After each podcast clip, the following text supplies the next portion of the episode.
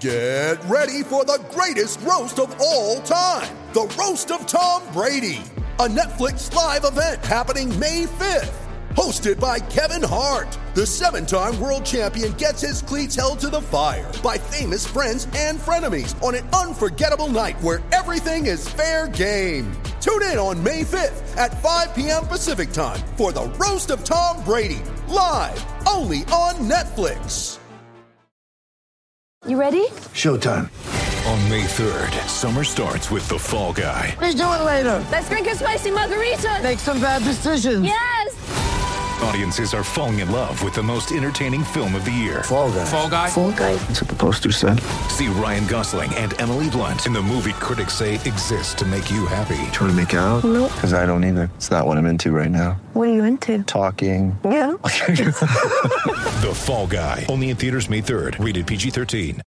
Coming to you from Classic City, the capital of the Bulldog Nation. It's time for another edition of the podcast designed for the most die-hard Georgia fans in the country.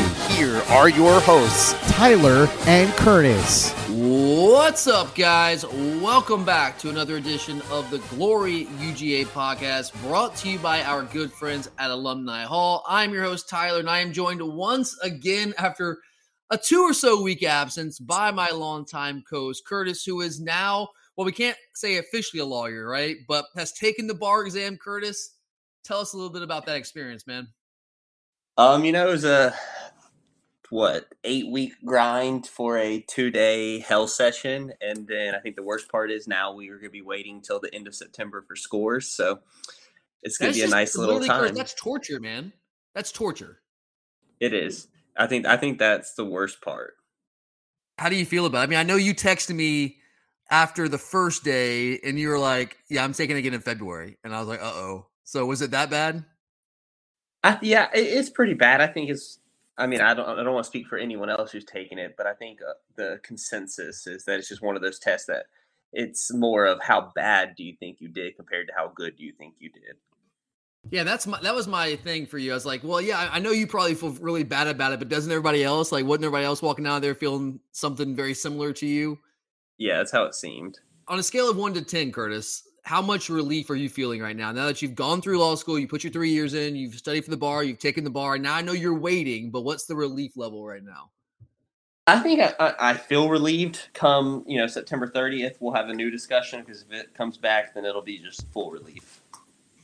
I know, man. I like. I know I'm agonizing over it for you, so I can't imagine what it's got to be like for you. I know that's got to be tough, but you know what? At least we have the football season to occupy our minds a little bit, right? For at least, I yeah, that's a that's the good part. We we get we get this to uh we get to talk UGA football, take your mind off everything else that may be going on in life. I mean, Curtis, let's just be real. This is all that matters, man. Come on, law school. Who cares? I'm, Bar exam. I Who cares? won't It's Georgia football, man. Come on, come on. Perspective, man. Perspective. But all right, Kurt. It's great to have you back, man. I'm really glad you're back with me. Are you ready to roll? yep, let's get it. Let's make it happen. All right. So you guys know what's going on right now. Fall camp officially opens today. Curtis and I are sitting here Thursday afternoon recording this. And fall camp serves a couple of different purposes. It helps you work on you, as Kirby likes to say. You get a lot of fundamental work in. Guys grow, they get better. New guys emerge. Fall practice is also a time to continue that offensive and defensive installation for the coming year that you start during spring practice. And new players get their first taste of college practice. I know we had quite a few early enrollees here for the spring, but we got some new guys in for the summer. And maybe most importantly, a number of different position battles will be decided over the next couple of weeks. And I mean, you guys know the list. You know the, the names. The list of impacted pla of impact players that departed the program after our national championship run is long. But over the next couple of weeks, the battles to replace those guys will play out, and we're going to find out who's ready to step up and fill those voids. So that's where we're going to start because I think that's the most fascinating part of fall camp. So, Curtis, let's go ahead and dive right into this, man. Let's start at cornerback. This is the first position I want to focus on because this is the one personally for me. I don't know about you, Curtis, but for me, this is the one that concerns me the most. And I'm talking specifically about the field cornerback spot. We all know Kelee Ringo. He is the guy at boundary corner. Write his name in in Sharpie. And he got better and better as the year went on last year. Now he has a chance, I think, Kurt, to insert himself into the first round draft pick conversation if he puts together the kind of year that I think he's capable of. But the field corner is a big old question mark right now. We are very limited in terms of experience at that position. Essentially, have no meaningful experience at that spot. But the good thing is, we aren't lagging in either quantity of options or the overall talent level. So there's at least that. So, Kurt, who do you see as the front runners for that field cornerback battle? Right now, off the top of my head, there's two names that really come to mind, and you have to start with um, Kamari Wilcox and Nyland Green. Kamari Lassiter? Kamari Lassiter. Wow, my yeah, sorry, my mind's still not You're back. still on vacation. yeah. Kamari you, Lassiter. You're just Kamari back. Lassiter and Nyland Green. Yes, or um, and I would probably put Lassiter ahead of Green, but those are going to be the two right now that are really, I think, in the highest of contention. Yeah, Lassiter was the guy that was working with the number one defense most of spring practice. We did not get to see it, get to see him at G Day, unfortunately, because he came down with an illness just before the day came. So you know he was out. We we saw it was actually William Poole that was out there at cornerback. So that was unfortunate. I want to get a chance to see him in action. We saw him a little bit in action last year, but I want to see him with a with another full spring practice under his belt. We did see a good bit of Nyland Green at spring practice though, or at G Day, and I was impressed with what I saw from him. Now, Curtis, he was a guy this time last year that a lot of us were thinking was a guy that was going to factor into the uh, rotation of sorts, or at least be a guy that could could fill that void. Especially once we signed him before we landed Derion Kendrick in the transfer portal. Before we signed Kendrick, it was like, man, Nyland Green might need to be that guy that comes in and plays right away. Ultimately, we know we ended up landing Kendrick, and, and the rest was history. Green really didn't see any action at all last year, any meaningful action whatsoever. What did you like from him at G Day? What did you see from his game that you thought puts him in contention for that spot? Well, I think what jumps out at you is just athleticism. I mean, you go back to his high school days. If I remember correctly, I think he even you know saw reps as the return guy, wide receiver, did it all as like truly an athlete for Newton High School. And so, and that's the one thing you see. I mean, he's got the body type, and he has those quick twitch, um, and he's able to turn those hips. He just has everything that you look for in a cornerback. Um, and I think that those skill sets also allow him to play the ball well in the air. You're exactly right, Curtis. I mean, he's a really talented guy. He's got the physical tools. I agree with everything you said there. I would say, though, I think you can say a lot of the same things about Kamari Lassiter. In fact, I think Lassiter might be a little bit longer than Nyland Green is. Yeah, I think he's got the I hips that can agree. around. Lassiter, looks a little bit more lanky, especially in the arms. And I think, from my perspective, what separates them right now is going back into last year. I don't know if it was exactly when Nyland, Nyland Green got in trouble, but Mm-hmm. it seemed like Lassiter was the one that got on the field quicker and more consistently. And I know it is usually garbage time, but it just shows he was the first one to trot out there. Um, and Yep. they, you know, rumor is that he, you know, was a little bit quicker at picking up the system. So I think that while their skill set is very similar, it, it really came down to just how quickly they were he was able to pick it up. And I was impressed by last year because he was a guy, he was not an early enrollee. He was not a mid year guy. He was a true summer guy. He was a, sur- a summer enrollee. So fall camp was the first time he was out there on the practice field with the Georgia Bulldogs in the red and black. And for him to make a move up the depth chart, now you're right. He didn't play like meaningful minutes, meaningful snaps, but he was out there before a guy like Nyland Green was. And I thought when he got opportunities, it's kind of like Daijun Edwards at running back. When he got opportunities, I thought he played well. You know, he can only he can't help who he's put out there against. All he can control is how he plays, how he performs. I thought he did a really good job. I'm curious, though, Curtis, what do you think about this really talented crop of incoming freshmen? Daylen Everette, who was here in the spring, Jaheim Singletary, Julio Humphrey as well. Marcus Washington Jr. has reclassified to, to be a part of this class. Do you think any of those guys in this 2022 class have a chance to push for that starting spot? If anyone did, my money would probably be on Daylen Everette, and I think that was more of him coming in early. I mean, we've seen that sometimes kids can come in um, at the regular time with everyone else and make moves, but I think cornerback is a different position because not only there's just so much that goes into it of picking up the system, but also being technically sound when you're going against a lot of these skill guys who, especially in SEC, you have you go against great wide receivers and experienced and polished receivers. So I think it's it's more difficult for someone to make an impact if they don't arrive early at that position. I tend to agree with that, Curtis. I, I think the key word here is trust because we know who coaches secondary, Curtis. I mean, obviously, you got Fran Brown coming in as the designated defensive back coach, but Will Muschamp's the secondary guy. Kirby Smart's the secondary guy. He spends a lot of time in the practice field, and he moves all around more than he used to as a head coach, but he still spends a lot of time with the secondary. The key word there is trust. We put guys back there Mm. that we trust. If we don't trust you, we are not going to put you back there because in the back end, you make a mistake and it's six for the other team. That, that- that's just the reality. You give explosive plays, and you simply cannot give up explosive plays on defense and consistently win games. And you're right. You get a head start in earning the coach's trust if you come in as a mid-year guy and you get those reps during spring practice. Everette got those reps. Now he still got to learn. His head was swimming, obviously, during the spring, but I do think that gives him a leg up on the other guys. And I like him athletically too. He's a little bit different. He's a little bit more he's a little bit better put together. He's a more of a physical corner than a guy like Singletary or Humphrey or Washington Jr. So he's little, he's built a little bit differently, but I really like his skill set. I mean, this guy was committed to Clemson for a while. We were able to flip him in this late in the cycle. So I'm excited about it. I'm excited about all those guys, but I, I kind of agree with you. I think it's Lassiter and Green at the top, and there's other guys kind of lumped together. Maybe Everette's somewhere in the middle there because he was here uh, for spring practice. And the other guys, they're going to have to learn a lot. And I don't see them coming out of fall camp as the guy. Now, maybe it's always possible somebody just emerges because they're just that talented. Maybe. I just I, I have a hard time predicting that right now. Now I'm open to the idea that during the season, if if Lassiter or Green, whoever wins the job, if they falter at some point and these guys some opportunities, I'm open to them, can, you know, growing and improving and and maybe potentially finding a way to take over that job if they get those opportunities. I just don't know if it's going to be coming out of spring practice, opening the season week one against Oregon in the Chick Fil A Classic. So, Kurt, I got to ask you, man, prediction time here. You said Lassiter you think it's a little bit ahead of Green. So when fall camp's all said and done, about a month from now, who starts that cornerback spot? I'm going to go with Lassiter. I think that it's going to take time for Nyland Green to overtake. Like you said, trust was a huge thing. And I think it, I'm not saying that. I think when he got in trouble, it hurt him. You know, and not like that he's a troublemaker or anything, but the when you think of decision making, decision making, and you lit, and I, I think you hit the nail on the head. Like Kirby, especially when it comes to the defensive backfield, they're all, that whole that whole group is about trust, and I think Lassiter right now has the trust. I mean, we're about to talk about safety in a second. Then why does Dan Jackson get a lot of looks at, at safety? Well, they trust him. They trust Dan, and Dan's more talented people give him credit for. But trust is a big factor in Dan Jackson opening fall camp as a starter at safety, which that's a great segue. Let's go ahead and move there, Curtis. So let's stay in the defensive backfield. Let's break down this battle at safety. I think this is an interesting one, Curtis. I really do. Chris Smith, I think it's fair to say, has got one spot locked down. Are you with me there? Absolutely. I mean, yeah.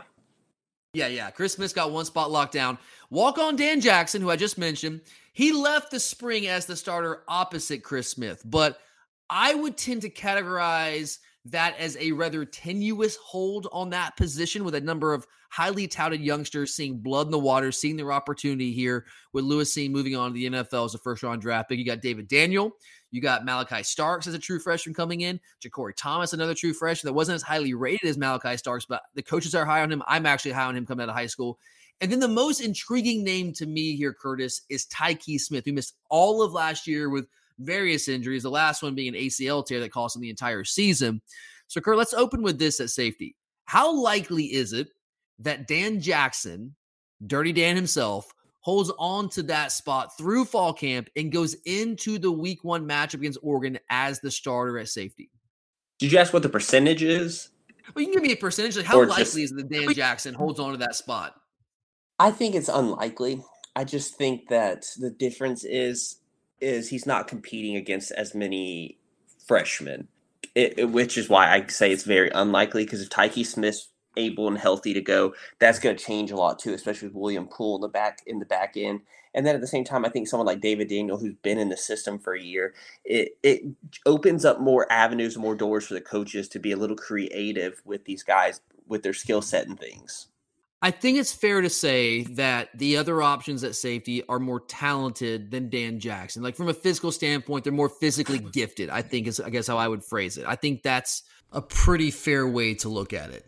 I could see Dan seeing, you know, in dime packages, things like that. But the original two on the field, I don't know if it's him, um, realistically, because that's my biggest thing is he's not much different from Chris Smith, realistically, and you need mm-hmm. more of a center field center fielder back there.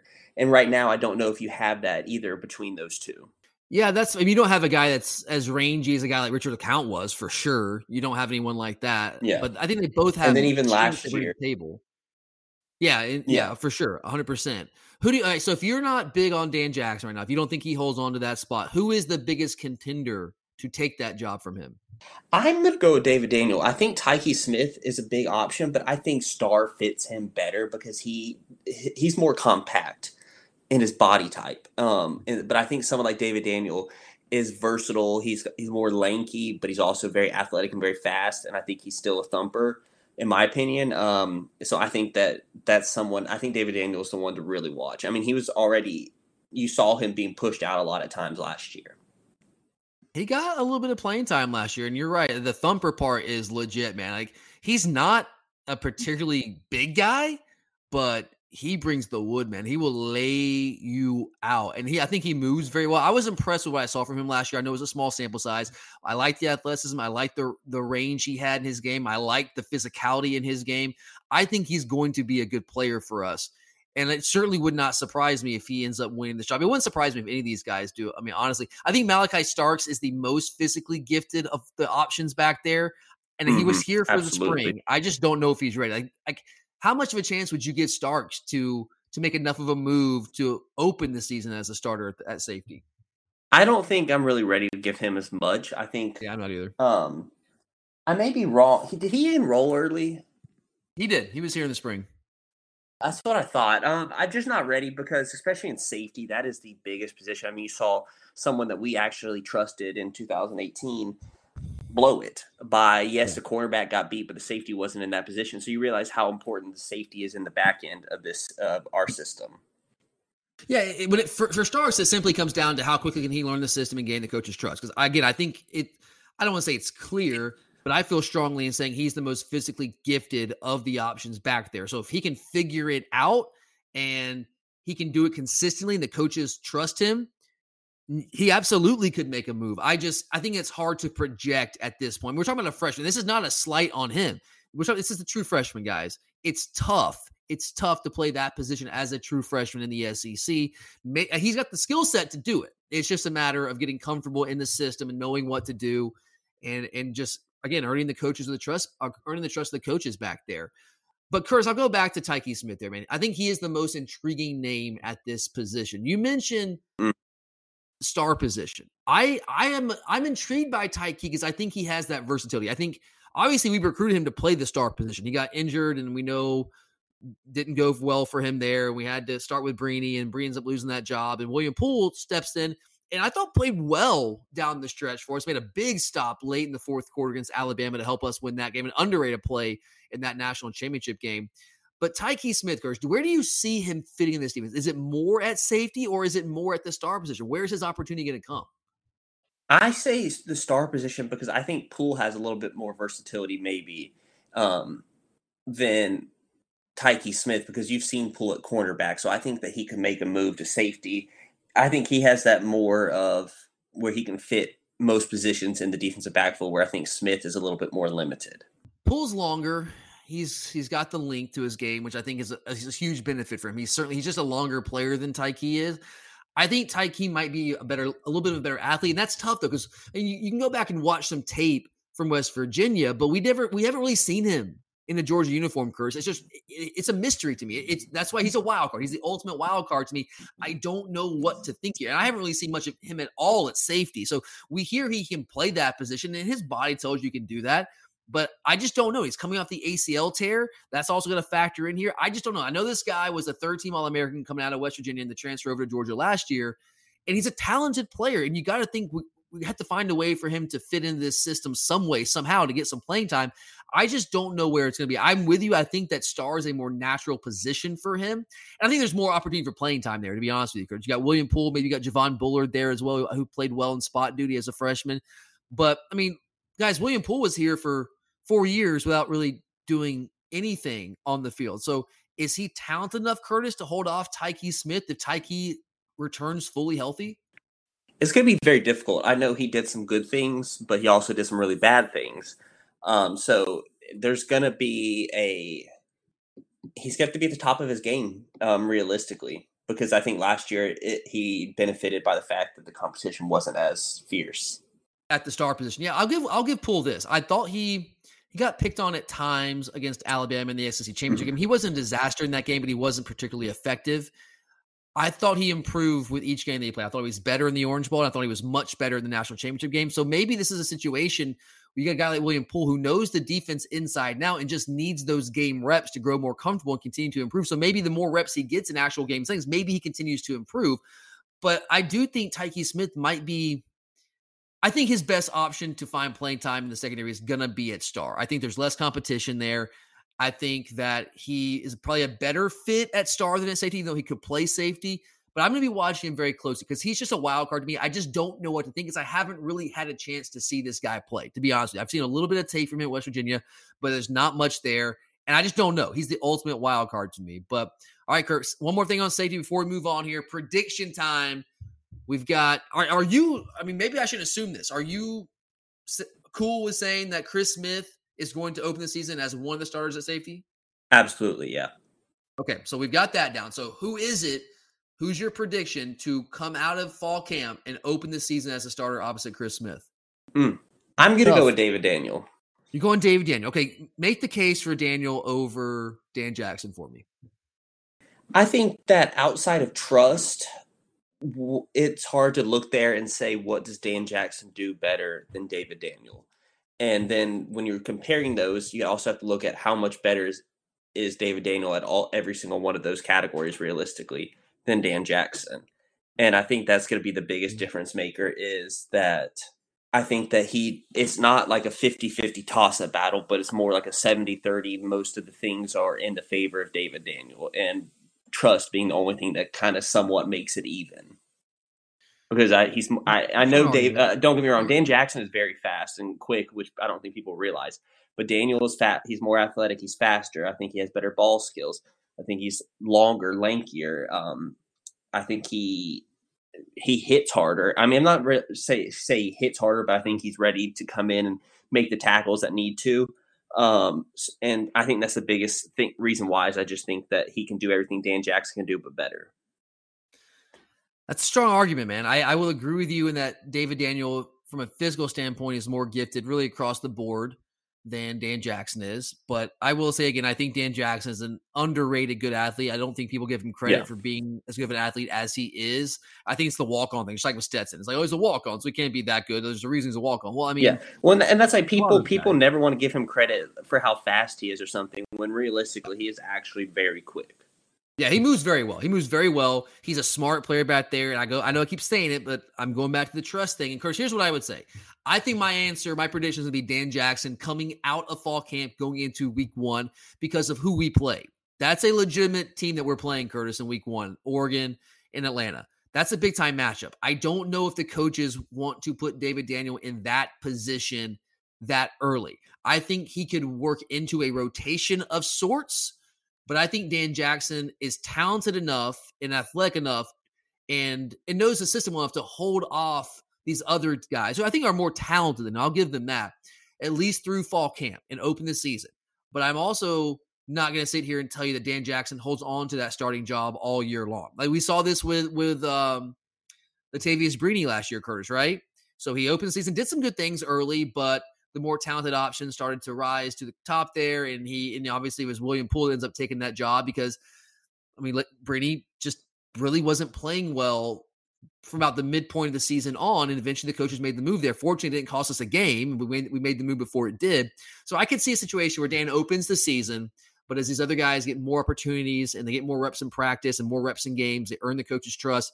Then maybe they start to potentially, slowly but surely, take that job from Dan Jackson. I think Dan Jackson is going to be a major factor for our defense however it shakes out, whether he starts or not. Like you mentioned, he's going to be in the dime package no matter what. He's going to be that money defender. But I'm going to say he's going to hold them off for the time being through fall camp. But I think once you get towards the middle of the season, all bets might be off there. That's that's kind of where I am with that. So that's the first two position battles that we're going to discuss here today on the show. We've got a lot more to go through, but before we move on, I've got to remind all of our guys and gals listening out there about our good friends at Alumni Hall who provide you the ultimate Bulldog shopping experience with the 2022 season now officially less than a month away, guys. That is music to my ears. Time is running out for you to get your new game day gear before kickoff against Oregon on September 3rd. And the Alumni Hall is doing you guys a solid as they are running an exclusive countdown to kickoff promotion for listeners of the Glory UGA podcast, where you get 15% off on all purchases from now until kickoff on September 3rd. All you've got to do is type in the promo code GLORYUGA with no spaces when you check out online, or just say GLORYUGA when you check out in store. This isn't one of those flash sales that is over before you even see the deals available to you. This is a full long month exclusive deal for you guys, the most diehard fans in the Bulldog Nation. And new gear is coming in seemingly every single day to Alumni Hall. They've got the new early season Nike polos in stock. They've got some great premium polos from brands like Southern Tide, Peter Millar, Johnnie-O. I was in store on Monday and I picked up a brand new black Johnnie-O polo. I'm extremely excited about it. It's a premium, soft, flexible, dry fit polo. I love me some Johnnie-O. I know a lot of you guys are, are into Peter Millar, and Johnnie-O is similar. I just prefer Johnnie-O. It doesn't flare at the bottom as much as I think Peter Millar does. I actually think it was a couple of guys that used to work for Peter Millar that started Johnnie-O, and they're doing a fantastic job. And Alumni Hall has by far the best selection of Johnnie-O gear, Johnnie-O Georgia gear that you're going to find anywhere. So they got a ton of awesome options for you, whatever it is that you prefer. So don't waste any more time, guys. Don't wait until your size is out of stock. I've been guilty of that in the past. I taught myself how to buy in something. It's like, all right, man, you've already bought too much. You can get this later. And you come back later, and Alumni Hall, I mean, they got a lot of customers. It's a popular place. And then all of a sudden, boom, they're out of your size. You don't want to wait for that. Everyone wants to get their Georgia gear right now because we're under a month from kickoff. So do yourself a favor. Don't wait. Get your stuff right now. Don't be left kicking yourself when you wait too long. So take advantage of our exclusive promo, Glory UGA, no spaces, while you still can by shopping the largest, most diverse selection of Georgia gear anywhere in existence. Mother's Day is around the corner. Find the perfect gift for the mom in your life with a stunning piece of jewelry from Blue Nile. From timeless pearls to dazzling gemstones, Blue Nile has something she'll adore. Need it fast? Most items can ship overnight. Plus, enjoy guaranteed free shipping and returns. Don't miss our special Mother's Day deals. Save big on the season's most beautiful trends. For a limited time, get up to 50% off by going to BlueNile.com. That's BlueNile.com. When you need mealtime inspiration, it's worth shopping Kroger, where you'll find over 30,000 mouth-watering choices that excite your inner foodie. And no matter what tasty choice you make, you'll enjoy our everyday low prices, plus extra ways to save, like digital coupons worth over $600 each week. You can also save up to $1 off per gallon at the pump with fuel points. More savings and more inspiring flavors make shopping Kroger worth it every time. Kroger, fresh for everyone. Fuel restrictions apply. All right, Kurt, let's keep it on defense, man. Inside linebacker is a major question mark for this Mm. team heading into the 2022 Goodness, season. this because- is major yeah, we're- competition. Yeah, Kurt, I mean, we're replacing some dudes at that position, and every option we have, here's the thing, man, has essentially no meaningful experience. I mean, I know Pop and, and Smael got some some run in, in garbage time last year. Trezmen was out all year. Ryan Davis was out all year. We've got, I mean, these guys have no meaningful experience. They're all extremely talented. They're all physically gifted. I'm not questioning that, but experience is, I mean, it's marginal at best right now. I think we found maybe one answer in the spring in Pop Dumas Johnson. I feel strongly about him starting at one of those spots. Are you with me there, Curtis? Is Pop like is he already kind of locked down one of those spots in your mind? I think he is. I think that he's definitely got s- some room to improve, but I think that right now, when you look at the pecking order, I think he is the top uh, top of the line. I mean, he's been the one constant that hasn't been out with injury. And there's Yeah, a, and I he got a lot of he got he got a lot of talk, a lot of buzz during the spring. Coaches seem confident in him, and he was working with the ones all spring long. Now, maybe that was uh, by default in some ways, so we had so many guys out, but he was a mainstay there. He was the guy that was kind of the rock with with all the uncertainty at that position during the spring. So I feel strongly saying he's going to open the season as the starter at one of those inside linebacker spots. But the other spot, Kurt, is wide open, man. Like even more so due to the rash of injuries that we dealt with that position in the spring. I mean, we had Smael Mondon, Ryan Davis. They didn't practice at all in the spring. Uh, true freshman CJ Washington, who was doing some good things early on in spring camp, he got hurt. I mean, it was he got actually suffered a serious injury very early in the camp and was out the rest of the time. I don't know if he'll be back at all this year. Trezmen Marshall wasn't full go until about halfway through spring drills. He did open G Day as a starter there, opposite Pop. But who do you see, Curtis? Who do you see as the guy emerging as that starter opposite Dumas Johnson? You know, I, I, believe I may be wrong, but I I was on the hype train for Smael um, yeah. in the spring, and I I'm gonna you know I'm gonna hunker down and I'm gonna stick with that. I think that right now I think that that's the guy to watch. I'm with you, man. Um, I think from an athleticism standpoint, he's a step above everyone else in that room. And that's not like a shot at the other guys. They're all very athletic. They're all, I mean, they're they have physical talent just oozing from their pores. And these guys are the real deal from that kind of from that physical giftedness standpoint. But Mondon's a different level. I mean, he's just a different level kind of athlete. I mean, talk about moving side to sideline, a, a space linebacker, being able to play in coverage. He is that guy. I I'm slightly concerned about the fact that he missed spring practice because I mean that's that slows down the development, Curtis. Like a guy who had not really played a ton yeah. in his career. He needed that because he was raw coming out of high school at that position. I mean, he played. He was he was one of those guys in high school. Played. He was the best player on his team by far. So he played a lot of offense, a lot of defense, and just was kind of running around, just being a better athlete than everybody. He was raw at inside linebacker. He needed that development.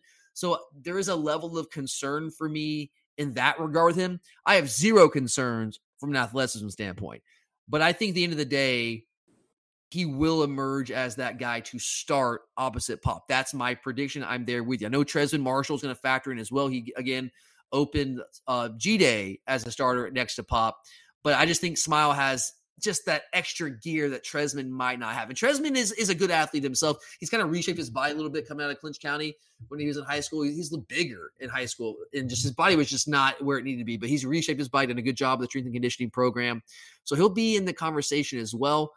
But here's the thing, Chris. I think we're going to go back to having a rotation like we had in the early Kirby Smart years, not just a three guy rotation, maybe a four, I don't know, maybe even a five guy. How deep do you think the rotation is going to go at inside linebacker this year?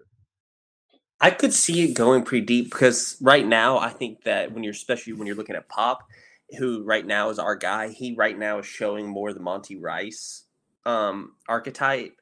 And I just don't know if you can keep him on the field in passing situations consistently.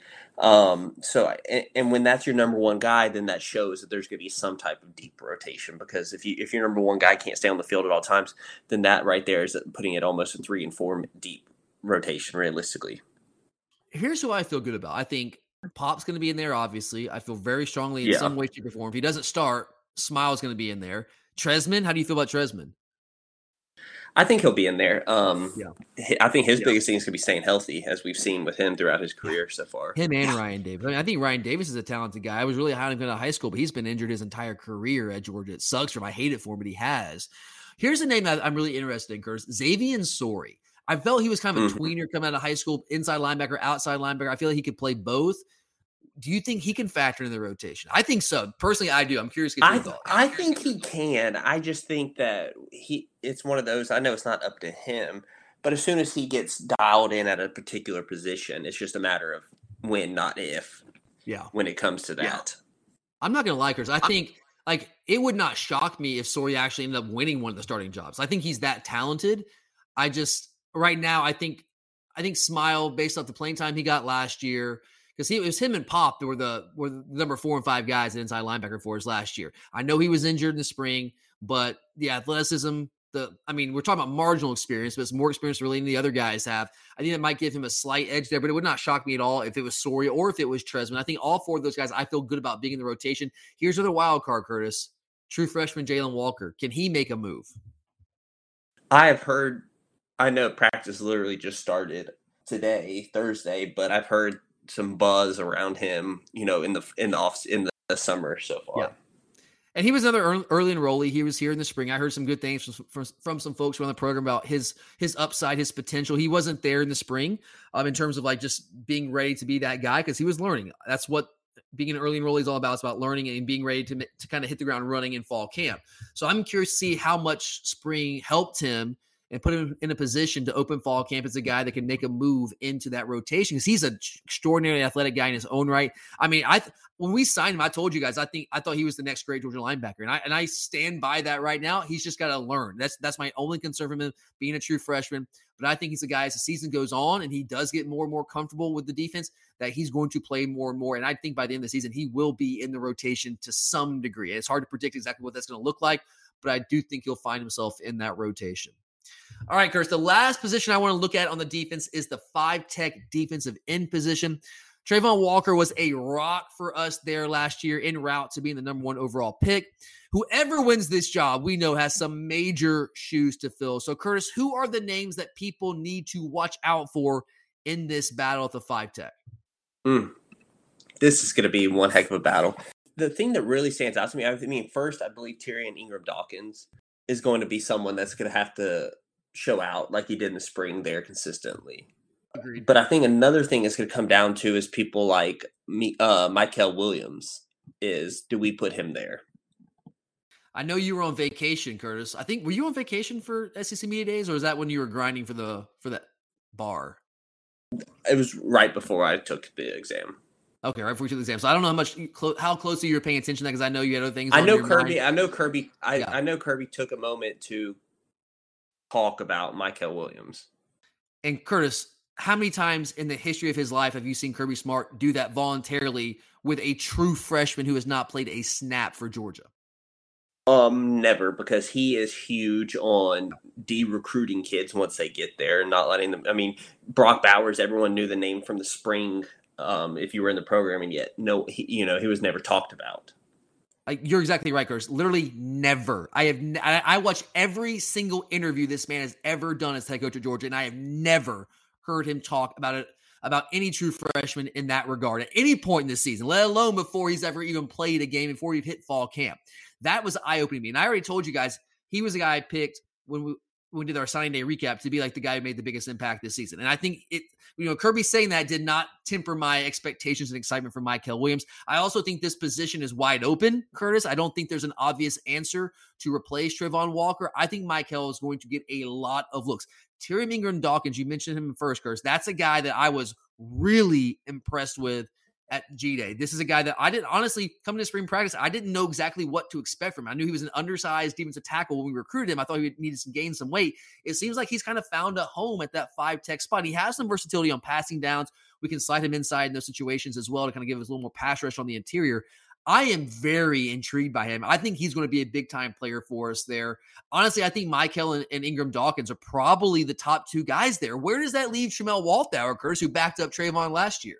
He's just going to be a guy that's going to give them breathers, realistically. I mean, maybe he steps up and plays more, but I haven't seen enough from him realistically to say that he's actually going to be a true difference maker or a true um, part of this competition he's not a difference maker. I mean, let's just call it Tramel what he is. And he's a valuable piece. You've got to have guys like that that that have the big the, the, frame. That's the hard thing about finding that guys for that position. You got to find the guy that's the frame. Tramel has that frame. He doesn't have the athleticism that Mykel Williams and Terry Ingram Dawkins have. It, those guys have they are a different level. But Tramel can still fill a role. Guys, we got to rotate guys and now keep guys fresh. And he is strong enough against the run. He gives you a little bit of a pass rush as well. I'm not gonna. He's not. It's not like he's a a subpar athlete. He's just not at Mykel and Ingram Dawkins level. He's just not there. So I, I know he has experience, but I think experience matters less at that position. If you're physically able to play that spot, which I mean, Mykel is a big, strong, athletic dude.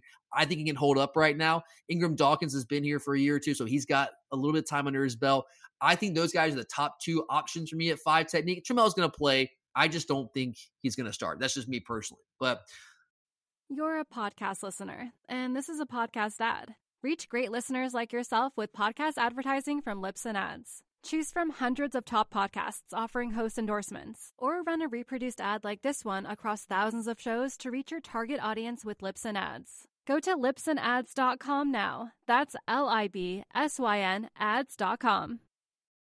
You're a podcast listener, and this is a podcast ad. Reach great listeners like yourself with podcast advertising from Libsyn Ads. Choose from hundreds of top podcasts offering host endorsements, or run a reproduced ad like this one across thousands of shows to reach your target audience with Libsyn Ads. Go to libsynads.com now. That's L I B S Y N ads.com.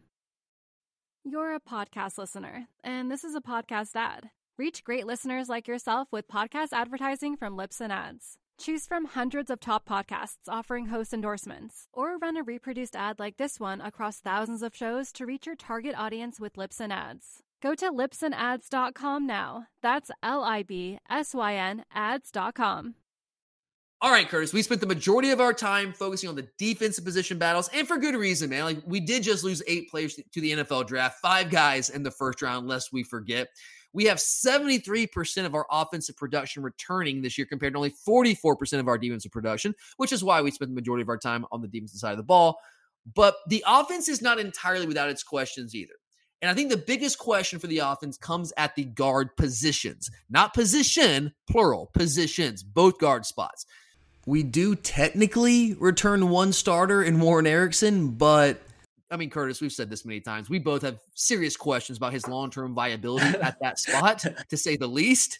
Uh, so I think the good thing is, like at pretty much every position with the way that we recruit, there are no shortage of options, of talented options to work with and choose from here. We know Tate Ratledge is back. Devin Willock has really impressed coaches. Xavier Truss has seemingly always been in these conversations, but it's just never quite been able to nail one down. Micah Morris is another guy there. Marius Mims, who entered the transfer portal briefly, he's now back in the picture. So there's a lot of options here, Curtis. But first things first, how likely is it, Curtis? I think I know your answer, but let's just get it on record. How likely is it that Warren Ericson holds on to one of these starting spots at offensive guard in your estimation? I mean, I can't even answer that because I don't even know if he has a position there to hold on to. Um, I think you know right. what you're kind of hearing. I know it's just the first day of practice, but that he wasn't even repping at guard at all. Yeah. But realistically, realistically, to give an answer, everyone knows my opinion. I'm, you know, I'm not to say I pick on someone every year, but he may be my Justin Shaffer of this year. Um, I think Um, that's fair to say. but I just don't. I just don't see it.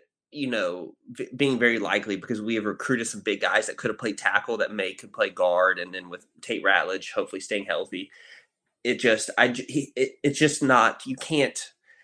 Seniority is important, yes, but you can't do it at the detriment of your team, and I think that unfortunately that's where he falls.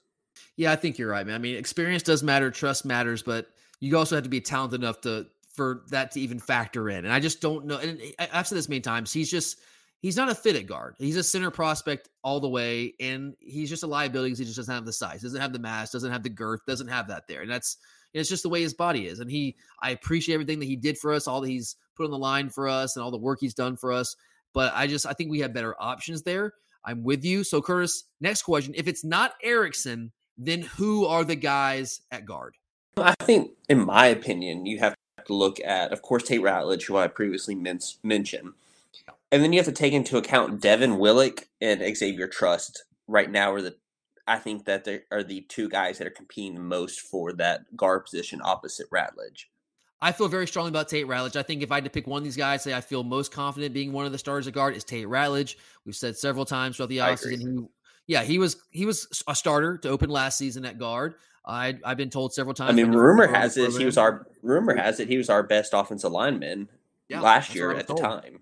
Yeah, 100%. He gets hurt in the, Clemson game early in that game. We know what happened there. If he's back 100% healthy, which it seems like he's getting there, if not all the way there, close to that, then I feel strongly he'll be one of those guards, probably right guard, which is where he was last year.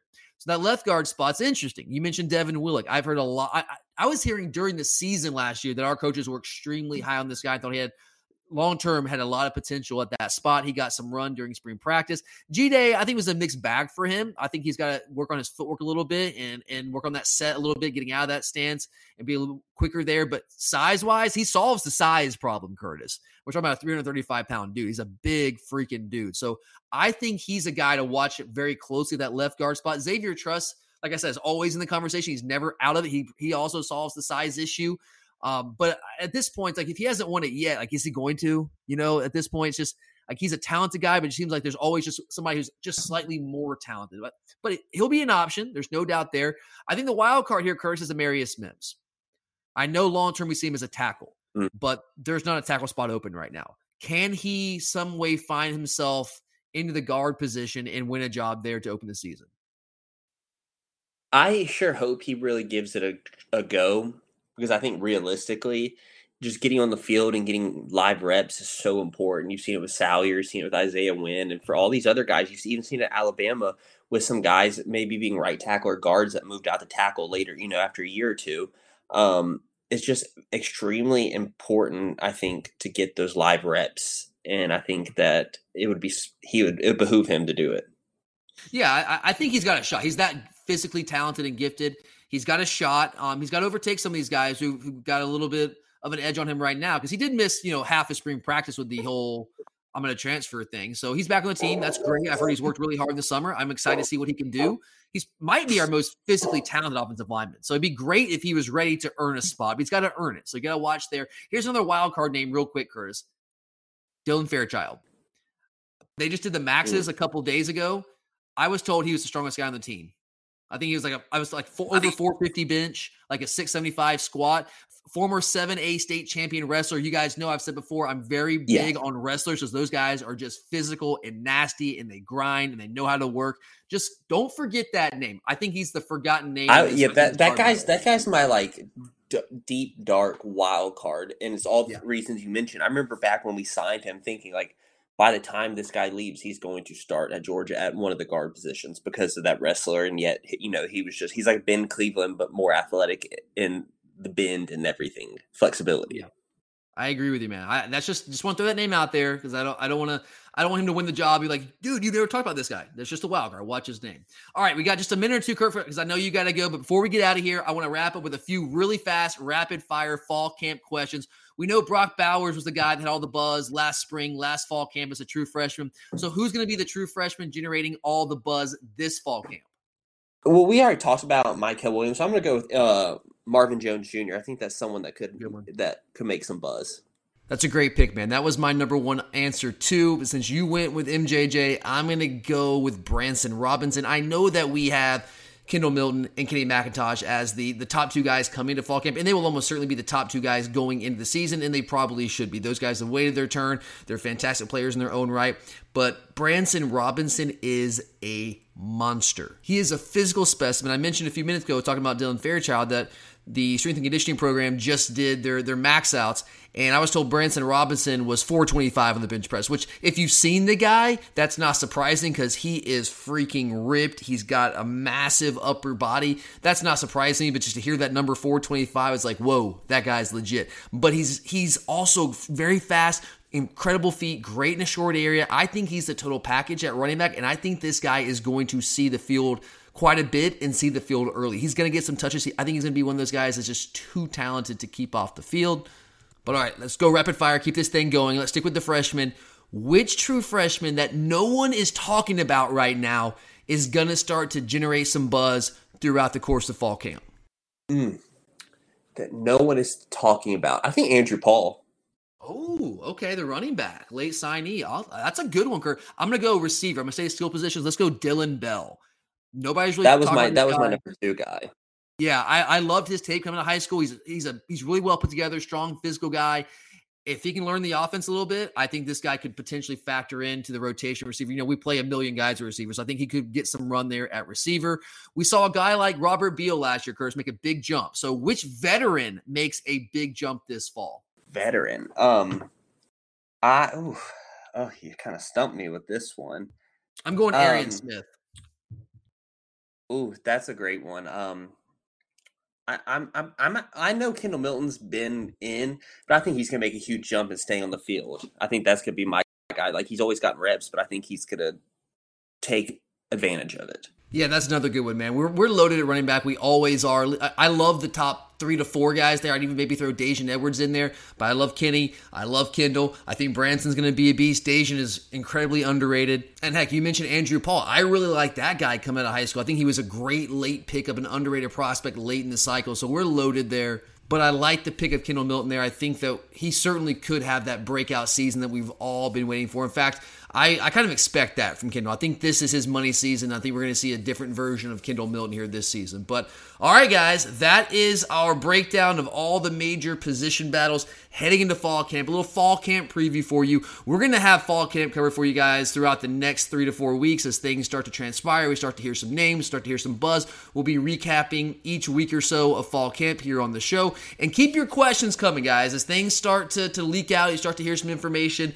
Keep those questions coming on social media. Hit us up on Twitter. It's at glory underscore UGA. You can find us on Instagram at glory UGA podcast. You can also email us at glory UGA podcast at gmail.com. And we're going to try our best to work in some of these questions over the next couple weeks as we start to recap what's going on during fall camp. But thank you guys for being here. I'm glad we were able to get the old band back together and get Curtis back on here after a couple of weeks of grinding for the bar exam and then taking a well deserved vacation. It's just fun to get to talk some actual on field Georgia football.